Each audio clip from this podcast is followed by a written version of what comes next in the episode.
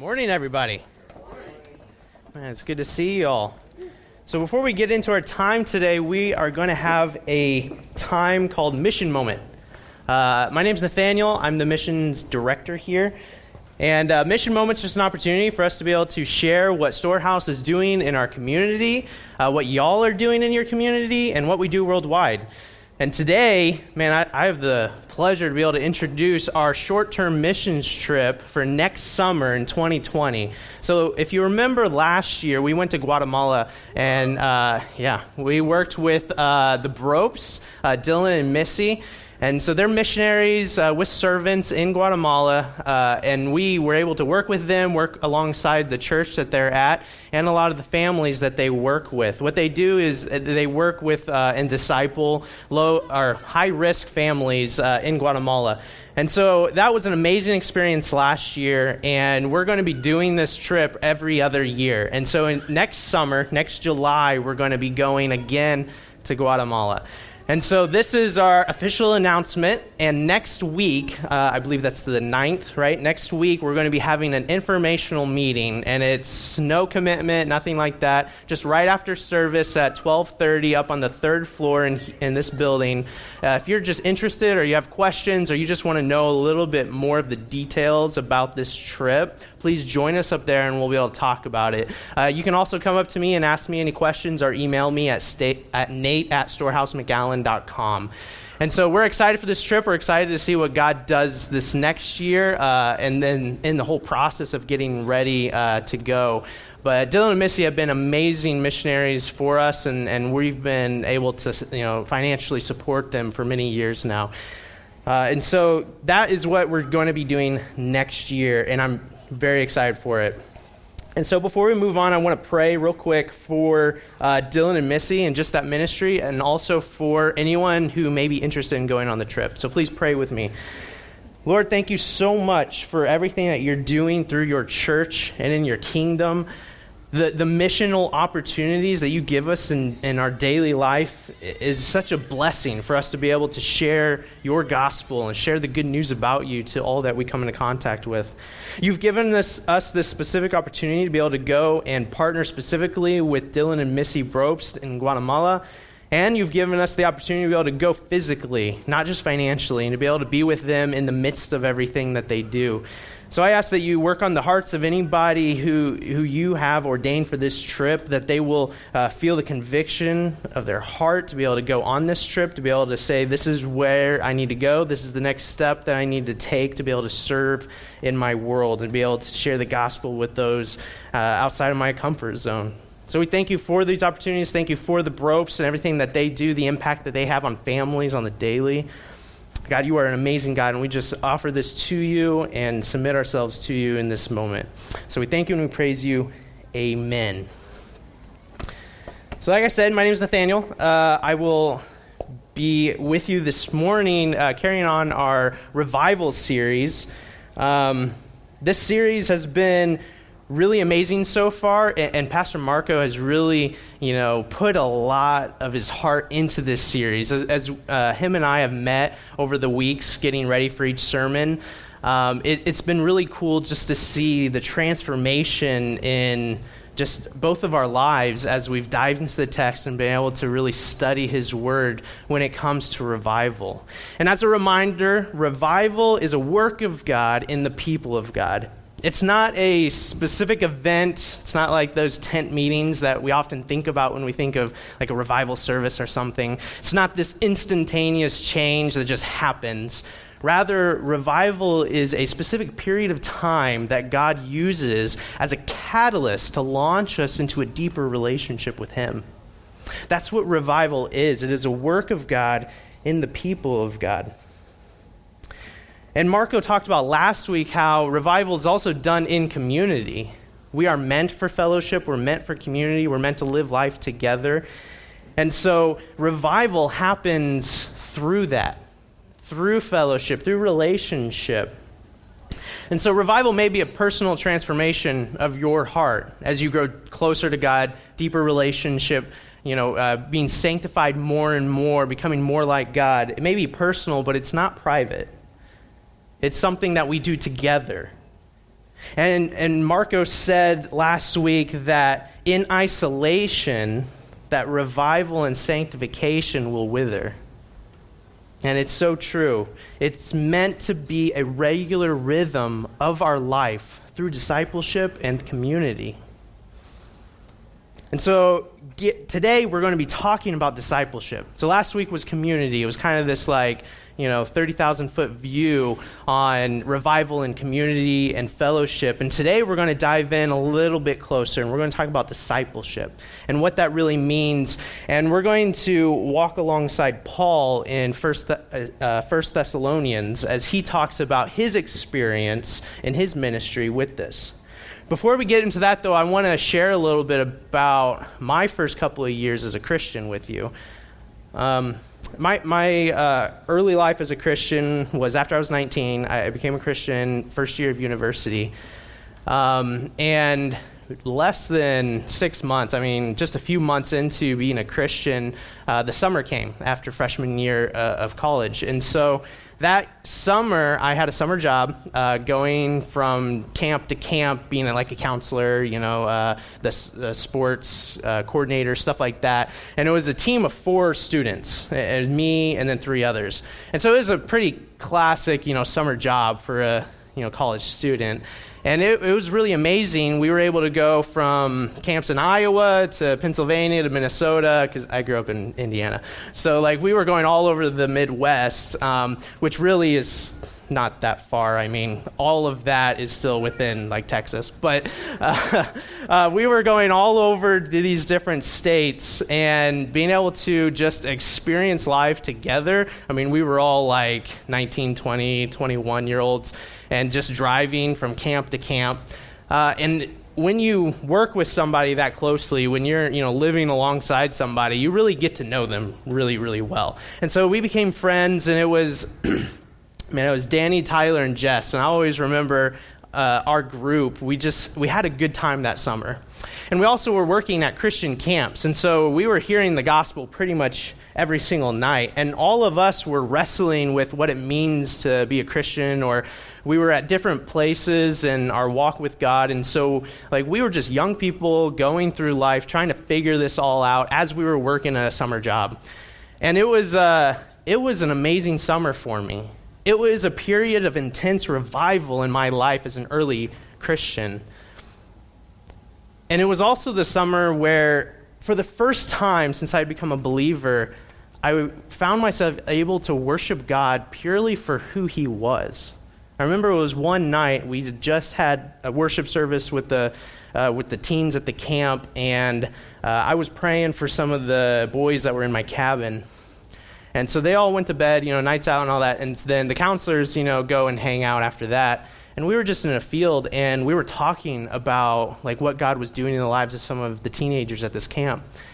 And I was just uh, sitting on the grass, and I was looking up at the sky, at the, at the stars in the middle of nowhere, and just really talking through this and listening to the stories around me. And it just hit me that God is the creator of all this. He's the creator of the universe, and yet He loves us to the point where He intercedes in our life.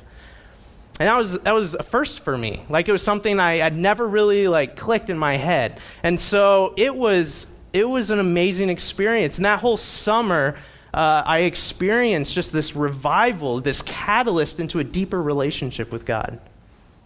And it happened because I was in this discipleship relationship with these three other students. Like we were walking through life together, walking through these questions of God together, and we all experienced a revival that summer in the midst of just a job, just working a job during the summer as a student. Fast forward about a year and a half later, and uh, back on campus, but I had spent like the last eight, ten months really not in community. Not in church, not, you know, I wasn't attending regularly. I was always tired or I had a test, I had homework, you know. There's excuses that we have. So I wasn't going to church. I wasn't really spending time with uh, other believers. Um, you know, I had friends who were Christians, but we were all kind of in that same place where it's like we don't really talk about it. You know, we just kind of do our thing, go to class, come back, play Halo, you know, all that. And so I was kind of in this rut. I, I wasn't reading scripture. I wasn't doing anything. I wasn't praying really. You know, maybe go once a once a month to church. And so I was I was in this place of stagnation and, and just this spiritual drought. I was still a young Christian. I mean, this is only you know less than two years in. But my best friend, he came to me one day and he's he started talking about how his life was kind of in the same place. And so we decided to start meeting uh, regularly on Wednesday mornings. Um, and we would just make sure we intentionally pray for each other. That was basically it. I mean, he was my best friend. So we were going to just hang out, but then we're like, well, we need to make sure we pray for each other in this time. And so we, uh, we started praying for each other on Wednesdays, and we both found ourselves in this period of revival in our lives through the discipleship we were showing toward one another. And it wasn't anything crazy. I mean, it was just my best friend, and we just happened to set aside a certain time to make sure we actually talked about God. But I started attending church again, and then we also started then reading through Scripture together, not just praying. And I found myself in that time falling in love with the Word for the first time, actually desiring to open up my Bible, which was a new thing for me in my walk with Christ. And so I had this whole period of revival that was launched, and the catalyst for that was discipleship. And then at the end of uh, senior year, uh, I had a group of friends where we all played soccer together.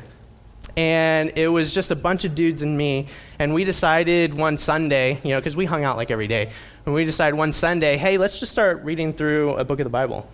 And so we just started doing that. It was just a bunch of my soccer buddies, you know, and we would meet on Sunday nights uh, and talk about either like what, um, what was talked about in the sermon that morning, or if we were reading through a specific book of the Bible on our own, or then we chose to do a book together. And that launched me into a whole nother period of revival where my relationship with God became just deeper and more intense, and I fell in love with Him even more. I mean, the pattern with this is that discipleship is what kind of launched every single one of these things. When we're in isolation, we're not being pushed like we are when we're in community with other people. And it makes it easy for us to fall in times of drought or stagnation because we're not investing ourselves in other people, and other people aren't investing themselves in us. But it was because of those periods of revival that I was able to go from a brand new Christian, beginning of uh, sophomore year, basically, at the end of freshman year, beginning of sophomore year, not really knowing what it meant to have a relationship with God. And through regular rhythms of discipleship in my life, I was able to get to a point where I felt called to ministry by the time I graduated and joined a uh, mission sending agency and entered into the mission field. That's how, that's how my life, you know, kind of got to where I am now, is because of intense periods of discipleship. And so revival and discipleship are tied intimately together. You don't have one without the other. God intends them to work closely together to be able to have revival happen in your life. So, revival occurs within the regular patterns of discipleship. And so today we're going to dive into that. And Paul talks about this so clearly in 1 Thessalonians. And so we're in 1 Thessalonians 2 8 through 12 today. I'm going to read it and then I'll pray for our time, then we'll dive in. So 1 Thessalonians chapter 2, starting at verse 8.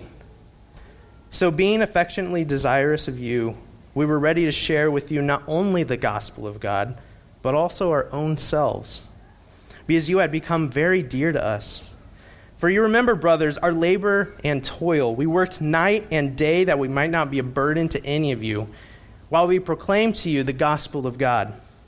You are witnesses, and God also, how holy and righteous and blameless was our conduct toward you believers. For you know how, like a father with his children, we exhorted each one of you and encouraged you and charged you to walk in a manner worthy of God, who calls you into his own kingdom and glory. Lord, thank you so much for this morning and for everything that you do in our lives. You are an amazing God and the God that deserves our worship.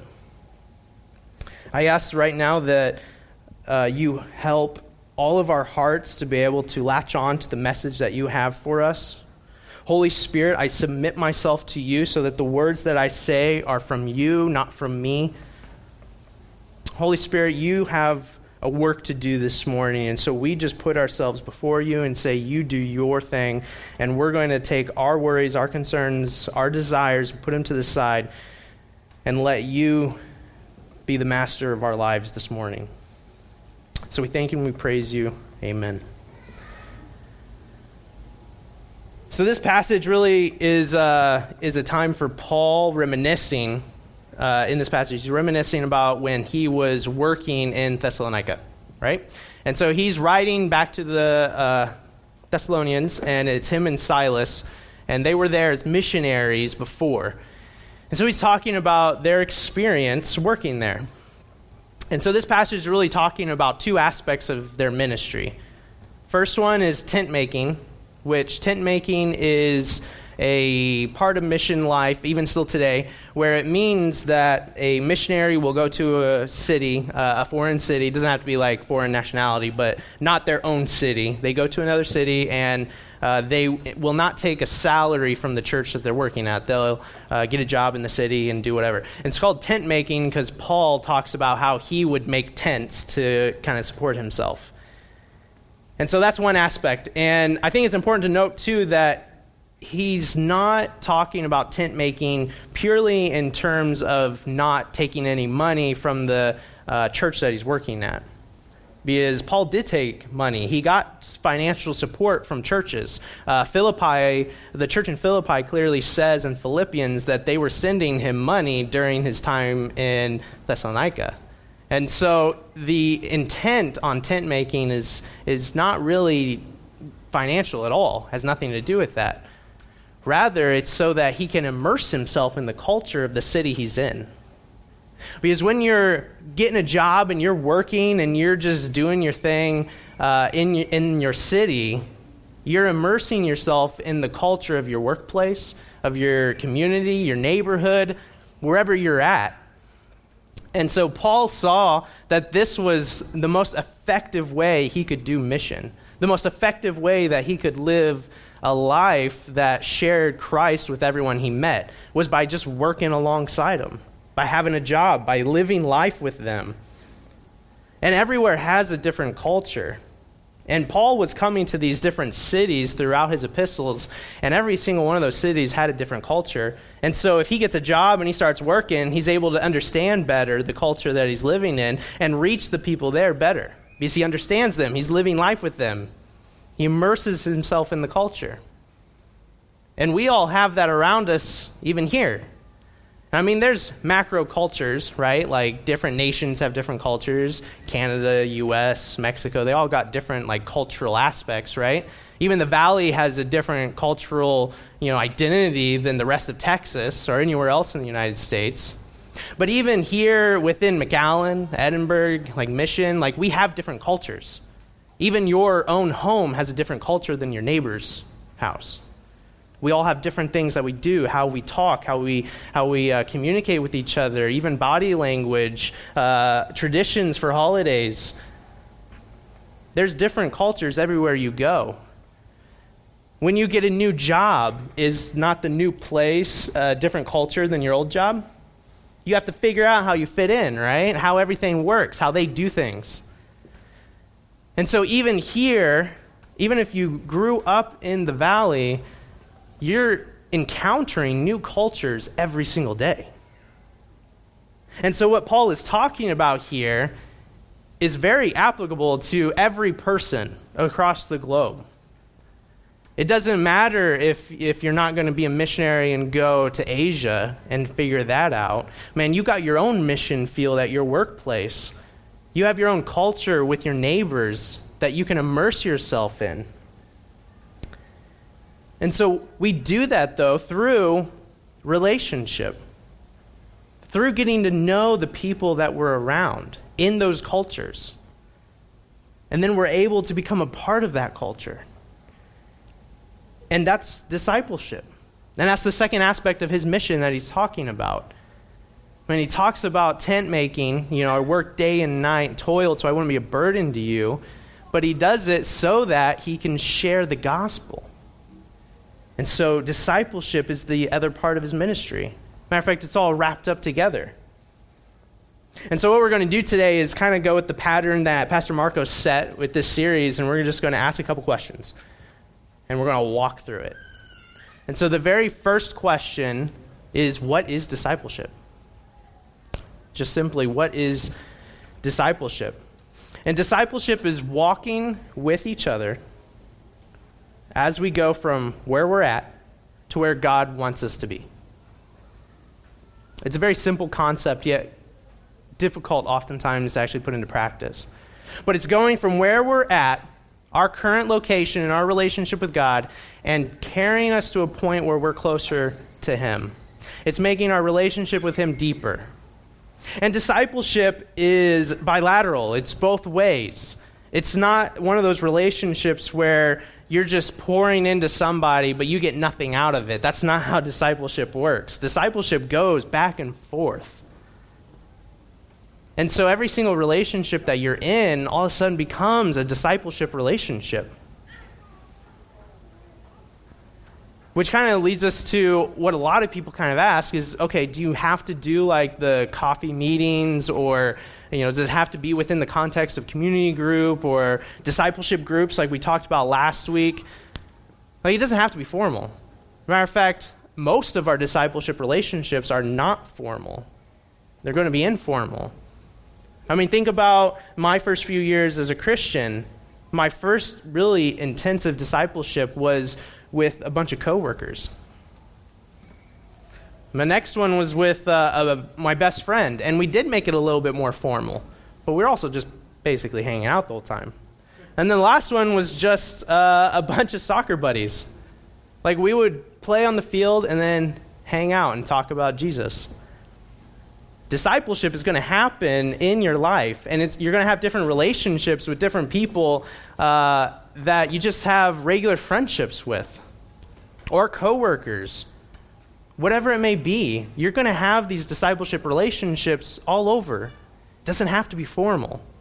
There's nothing wrong with being formal. Matter of fact, I've had some very rewarding experiences in formal discipleship relationships where we would meet regularly and really talk about something specific. But that's not how our life works all the time. I mean, we can't have all these formal meetings every day of the week, right? but rather we can hang out with people. We can do our own thing uh, throughout our life, and in that, we're going to have impactful discipleship. And so this passage gives us two elements of discipleship in verse 8. We were ready to share with you not only the gospel of God, so the first part is sharing the gospel, also our own selves. So the two aspects is you share the gospel and you share your life. That's what discipleship is sharing the gospel, sharing your life. And so that brings us to the next question How does discipleship happen? Well, I mean, it's also kind of answered right there. It's your life. Your life is how discipleship happens. Now, in that, I see it split up kind of in two ways. One, it's intentional discipleship in your life, and then two, it's unintentional discipleship in your life. Intentional discipleship is the decision or the decisions that you make to act or speak in a certain way. In verse 9, he says, uh, for you remember, brothers, our labor and our toil. We worked night and day that we might not be a burden to you while we proclaimed the gospel. There's both action and proclamation. They're doing things and they're saying things. And that's what makes it intentional. Is they are intentionally speaking or acting in a certain way. And so, what can we pull from what Paul says here? How should we intentionally be discipling those around us in our everyday rhythms and relationships? Well, the first one is love. Verse 8, he talks about how he affectionately desired them, how they were very dear to him. And you have to remember, he's talking about this at the beginning of his time as a missionary in that city. Meaning, I mean, he planted the church. He didn't know everybody super well. Like, he still knew there. And yet, he still loves them. So much so that he's going to be working this job, not taking a salary from that church, being able to live life amongst everybody, come out of his comfort zone. Like, he loves them man, how do we have that love? What's that even look like? Well, see, that's the thing that sets us apart. Christians should be known for their love for everybody around us. That's what makes us different from everybody. That's how we know who God is, is through the love. That's how other people know who God is, through the love that we show them. 1 John 3 16 through 19 says, by this we know love, that he laid down his life for us, and we ought to lay down our lives for our brothers. But if anyone has the world's goods and sees his brother in need, yet closes his heart against him, how does God's love abide in him? Little children, let us not love in word or talk, but in deed and in truth, which is the gospel. By this we shall know that we are the truth, we are of the truth, and reassure our hearts before him. Man, love is an echo of God's love for us. So the love that we show other people needs to be a reflection of the love that God has shown us. And man, He's shown us a lot of love.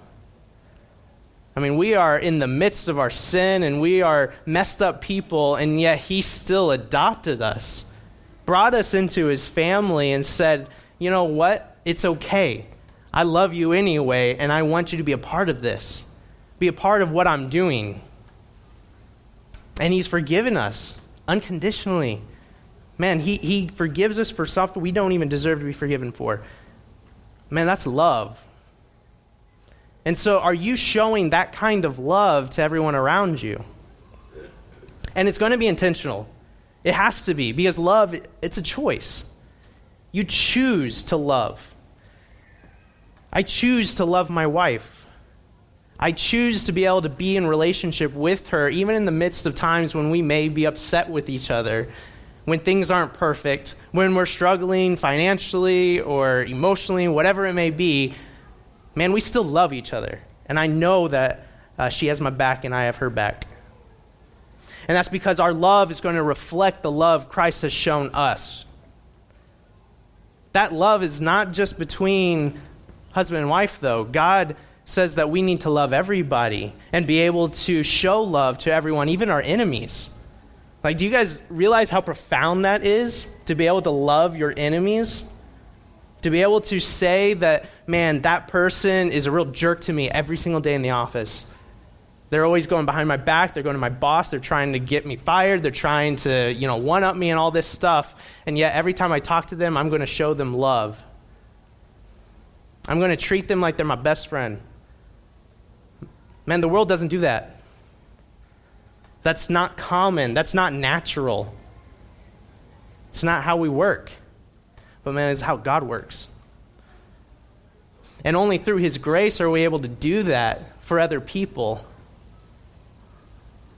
And you know what? It may never even matter to that person. They may never even, you know, question it. And they may continue to do all this stuff to you. But they may also start wondering, man, why is he so nice to me? Why does she treat me like that? And that's a chance to share the gospel. Man, it's Jesus that makes us be able to do that. Or maybe other people in the office looking in can see, man, there's something different about that person. The way that they love on everyone in the office. Man, love is done in action and is done in proclamation of the truth of the gospel. And you know, the greatest way that we can show love to people is to share the good news of the gospel. Because the truth is that without Jesus Christ, there is eternal damnation. It's not love to just let people live in their sin. That's not what love is. Love is difficult sometimes and it's hard. But in discipleship relationships, in community, in having life with each other, the door is then open to be able to express that love in those hard conversations. I mean, I got one friend who I've been friends with him for a long time, and he is not a believer. He still isn't. But man, when I talk to him, I share Jesus with him because he needs to know, and I, I love him. I, I want him to know God because it's the greatest thing in my life. My relationship with God means more to me than anything else, which means I'm going to talk about it. And if I really love him, then I need to tell him about it. And so that's the greatest expression of love that you can have for somebody is by sharing the amazing news that we have about Jesus Christ and what he has done for us. The second intentional discipleship that we do is encouragement. Verse 12, it says, We exhort each one of you and encouraged you. Now, uh, Pastor Marco talked about this a lot last week, and so we aren't going to spend a lot of time on it. Really, the one thing I want to say about encouragement is just this lift up, don't tear down. Lift others up, don't tear them down. Man, if you got a joke and you think it's super funny, but it's going to rib on somebody, man, don't say it. If, you're if you got uh, anything to say towards somebody and it's just going to embarrass them, tear them down in some way, man, you don't need to do it. Encourage people. Be that person that is encouraging to everyone you're around. People take notice. People will notice a difference in you if you're the one that they want to be around because they know you're going to be complimenting them or encouraging them, making them feel like they can do more than they think. Like, that is a special gift to be able to be that person. And so, encourage. And then the third one that we see is at the end of uh, verse 12 and charged you to walk in a manner worthy of God, who calls you into his own kingdom and glory. Man, it's urging holiness. And we've talked a lot about living a life of holiness, uh, pursuing holiness, especially with uh, being in Peter, uh, First Peter, just this sermon series before this one, because he talks a lot about it. but holiness, pursuing holiness, is so vital in our walk as a believer. I mean, that's why it's said throughout Scripture in different areas. And I like how he kind of says it, because he says you need to pursue holiness. You also need to urge others to pursue holiness in your relationships, really for one reason. Because you want to live a life that's worthy of God. You want to do that personally, and you want to urge others to do it. And, it, and it's hard to pursue holiness. It's hard to, you know, be able to hate our sin and put it aside because, I mean, we're in the midst of it, right? But discipleship is that chance where we can speak into each other's lives. Having somebody to be able to call out your sin and you being able to call out their sin, but in a loving, encouraging relationship, man, that helps to be able to then become more like God, pursuing holiness. Man, but it really, really comes down to why. I mean, we can, we can go forever about all the details that Scripture lays out for like methods of pursuing holiness, how to pursue holiness, all that stuff. And we've done that in, in 1 Peter, and you can go back and you know, check those sermons out. But the real, the real question that he's hitting here is why? Why do we want to urge others to pursue holiness? And why do we want to pursue holiness ourselves? Man, the answer is that we have been saved by grace. By a king who rules an amazing kingdom and wants us to be a part of that kingdom. He has forgiven you of your sins. He has forgiven me of my sins. Sins that, I mean, it's our own fault. Sins of our own creation that He has washed away in His infinite grace and mercy. Man, He's the creator of the universe. He created everything, and yet He still loves you individually. He has made a way to be in relationship. No matter what crap you've done or what you're going to do, He wants to have a relationship with you. as the King, as the Creator, as the Almighty, as perfect. He has never sinned, He has never fallen short, and yet we have. Man, that's why you pursue a life worthy of Him. He has honored you and blessed you with His presence in a way that we don't deserve and, and we can never can. Man, why, why do we urge others to pursue holiness? Why do we pursue holiness ourselves? It's because we can't do anything else. If you have a relationship with God, there's, not, there's no other option. That's, that's the only option. And so, those three things are, are, are, the things that Paul talks about for living an intentional life of discipleship. Man, you're going to love people, you're going to encourage people, and you're going to urge each other to holiness. But then there's another aspect to it there's the unintentional discipleship in your life. And for me, this is just the ordinary rhythms of life. In verse 10, he says, You are witnesses in God, God also, how holy and righteous and blameless our conduct was toward you believers. Man, he's just working a job, he's just hanging out, he's just living life with them. And he says, You know how righteous and blameless we were. We had a life that was an example of Christ.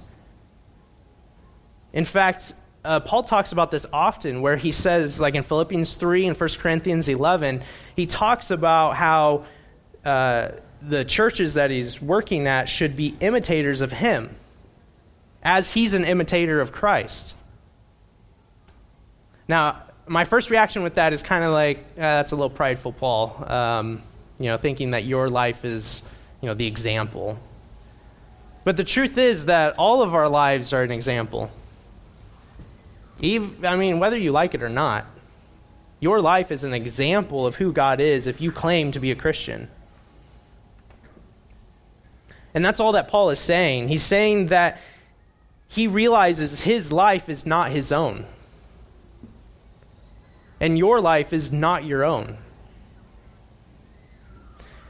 It is a direct reflection of God to both believers and non believers in your ordinary rhythms of life, in everything that you do. Because our ordinary habits, our ordinary things, they become discipleship moments. And in turn, we're being discipled by other people's ordinary, by their everyday. Everything you do is under inspection. Constantly. You're always teaching something, you're always preaching a message to people.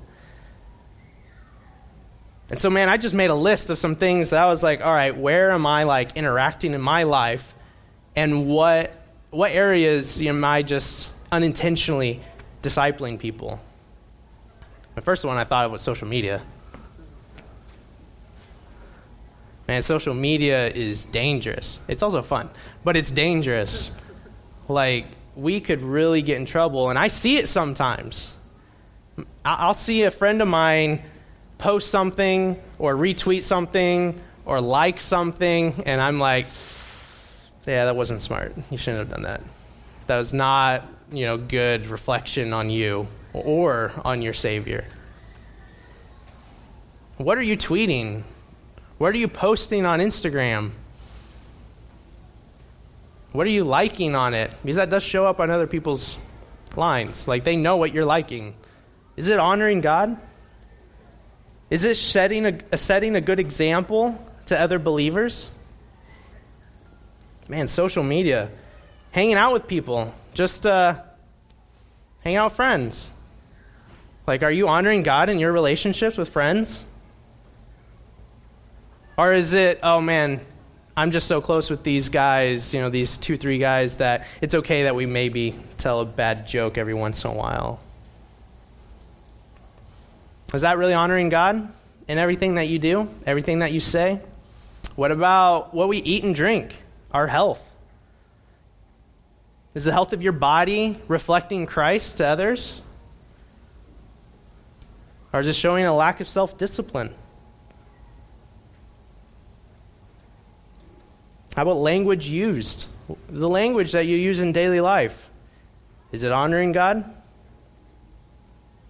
Are the things that you're saying, the jokes you're telling, are they honoring God in everything that you do and say? Do people see Christ reflected in your language? How about media absorbed? The movies you watch? Look on your history on Netflix or on like Amazon Prime or something. Like, are you watching shows that are good for you? And everyone's going to have different convictions on certain things, but there's some things that just aren't good for people. They're not going to be good for your heart. Are you honoring God in the things that you watch, the music you listen to?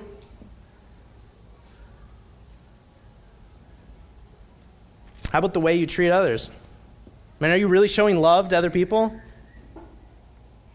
Are you really showing Christ to every single person you come across? When you go to Starbucks, the way you talk to the barista, is it in a way that honors them? Are you tipping well? I mean, these are just simple things, but you're interacting with people every single day. And even more so than just random people all around, what about your family? Your spouse, your kids, your parents, your siblings, extended family. Man, are you honoring God in your relationships and language with them? man, even if you have, you know, a sibling that is just horrible to you, man, are you showing love to them anyway? I mean, how do you treat those who can hurt you the most? I mean, that's where real love can come out. Our ordinary habits become discipleship moments. Are you discipling to the fullest? Are you being intentional with both the intentional and the unintentional parts of your life? Are the ordinary rhythms of your life teaching the gospel? Which leads us into the last question that I have What are the results of discipleship? Discipleship had, has had such a dramatic impact on my life personally. And it's had a dramatic impact on everyone's life that I know. And there's a lot of amazing things that can come from discipleship, from being in a godly relationship with other people. Man, it encourages you. When things are tough, you know you got people that you can go to because you've invested in them. You've invested time and relationship. You have encouragement. Man, it can guide you. I have family uh, who are Amish um, up north. And so the Amish in their horse and buggy, which I don't know if y'all ever seen, but in horse and buggy, the, um, the horses have these little blinders on, right? And they're on the side of the face like this. So that way, like when the cars are going by, it doesn't freak them out. And the horses don't scatter and you know, cause an accident or something. In the same way, I think we often put on blinders in our own life, where we're so focused on exactly what's in front of us or the situation that we're in, or maybe our own selfish desires, that we forget everything around us. Being in a discipleship relationship, you are giving the opportunity for other people to speak into your life to help guide you, even in those times where you are so focused on the one thing in front of you. Man, it humbles us too. It is hard to be prideful when you've got other people speaking truth into your life. Because the truth is, we don't have anything to be prideful about. I can promise you that. You don't. But when we have our blinders on, man, we look real good, right? But when other people are speaking into your life, when you're getting truth from other people, man, you see where you're at. And they can help guide you to where you need to be in closer relationship with Jesus. Man, it can challenge us in those moments when we're struggling with sin or we're ignoring a sin. Man, you invest in discipleship relationships and you can challenge each other and be able to get beyond things you can't do on your own. You can comfort us. And sometimes we just have grief in our life. And I've shared before in past sermons how I've struggled with um, depression in my life. Man, my wife comforts me in those times. And it, it, I, I can't imagine getting through it without her because she is comforting me in that. And that's what all discipleship relationships can do. They can comfort you in the midst of grief, depression, anxiety, anything you're going through. Man, and it also celebrates. Our community group was able to celebrate a bunch of things this past semester. It's really been a great semester. But I remember um, Seth, Pastor Marco's son, he got into Lamar Academy for next school year. Man, our community group just celebrated. Like, we just had a party. And we celebrated with him. Like, that's what community is, that's how it functions.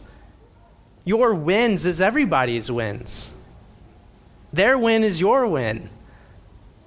Like, that's a life that just is brightened by everybody you're around. Man, revival is a catalyst for a deeply personal transformation of the heart, but it is not a private transformation. God chooses to work revival through the means of discipleship. And so those were positive results of discipleship. So kind of what's the what's the opposite then? What if you choose not to be in discipleship with others? Not in community?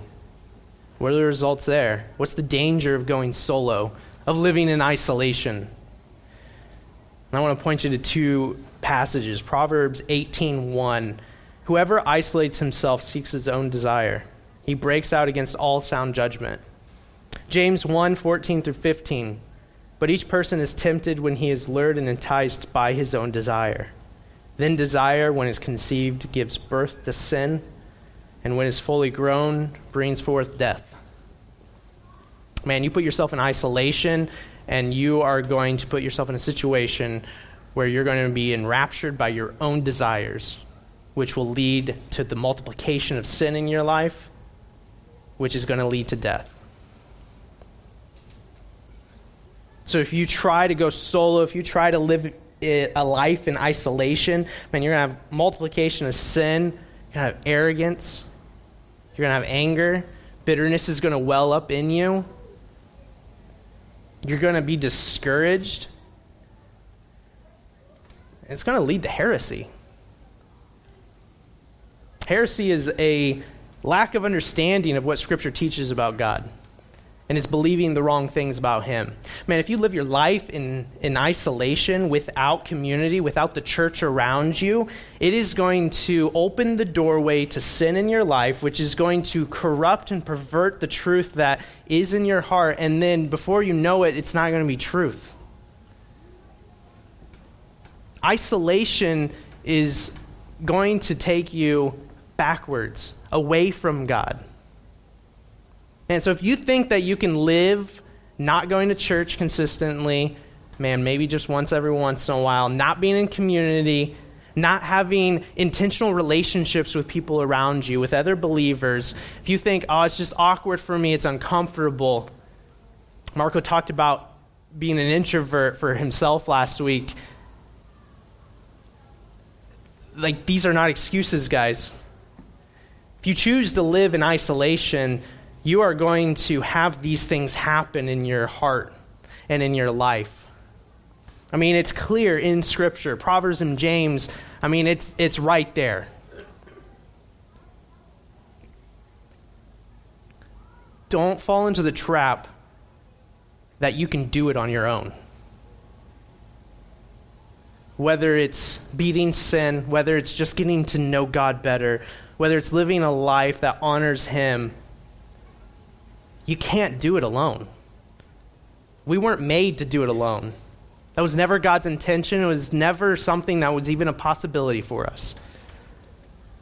He gives us community and discipleship, these relationships with each other, to be able to be encouraged, to guide us closer to Him, to be able to be humbled and challenged, comforted, and to be able to celebrate with one another. So if you want a closer relationship with God, man, if you want to kill sin, mortify sin in your life, man, you got to disciple each other. You got to seek out relationship. Be intentional with everything you say and you do, and be intentional with all those things that you're just doing, your ordinary rhythms of everyday life. And we have a lot of different ways here that you can get plugged in. If you're like, man, I don't even know where to start with this. Dude, we got community groups. We've got discipleship groups, which we just talked about last week, where it's just a group, a small group of people meeting together regularly, just reading scripture, confessing sin to each other, and just praying for each other. I mean, it doesn't have to be challenging. Man, you could just go meet somebody for coffee and invite someone over for a meal, hospitality, or just like silly fun, you know? Go to the shooting range, start up the barbecue pit, like go to a trampoline park. I don't know what you guys like to do, but do something fun with other people. It's sometimes hard to get out of your house. I get it. I oftentimes after work want to sit and just watch Netflix for eight hours. But if you want to do that so bad, then invite somebody to do it with you. Have somebody come over and watch Netflix for eight hours. You're in relationship, you're in community, you'll disciple each other in those times. Make discipleship a regular rhythm. Because, man, if you want revival, if you want to know God more, it's going to occur within the regular patterns of discipleship in your life. Let's pray together today. Lord, thank you so much for everything that you've done. God, you are so good. You're so holy. You're so gracious. Thank you for your, your encouraging and challenging words, the, the way Scripture just cuts to the heart of everything. And I pray right now just for each one of our hearts. Dramatically change and transform us so that we desire the things that you desire. Let your will be done in our lives. We submit ourselves to you. And we sacrifice our own desires so that your desires will come through. God, you are so good, so holy. We love you. We worship you. We devote ourselves to you.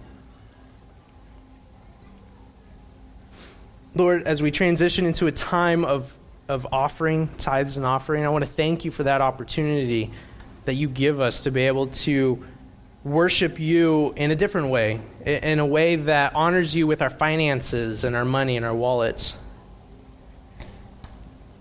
It gives us the opportunity to be able to say once again that our desires are not first. Rather, you are first, and your work and your kingdom is what's primary in our life. So we thank you for this opportunity, and we thank you for today. And we ask that you be with us in this time.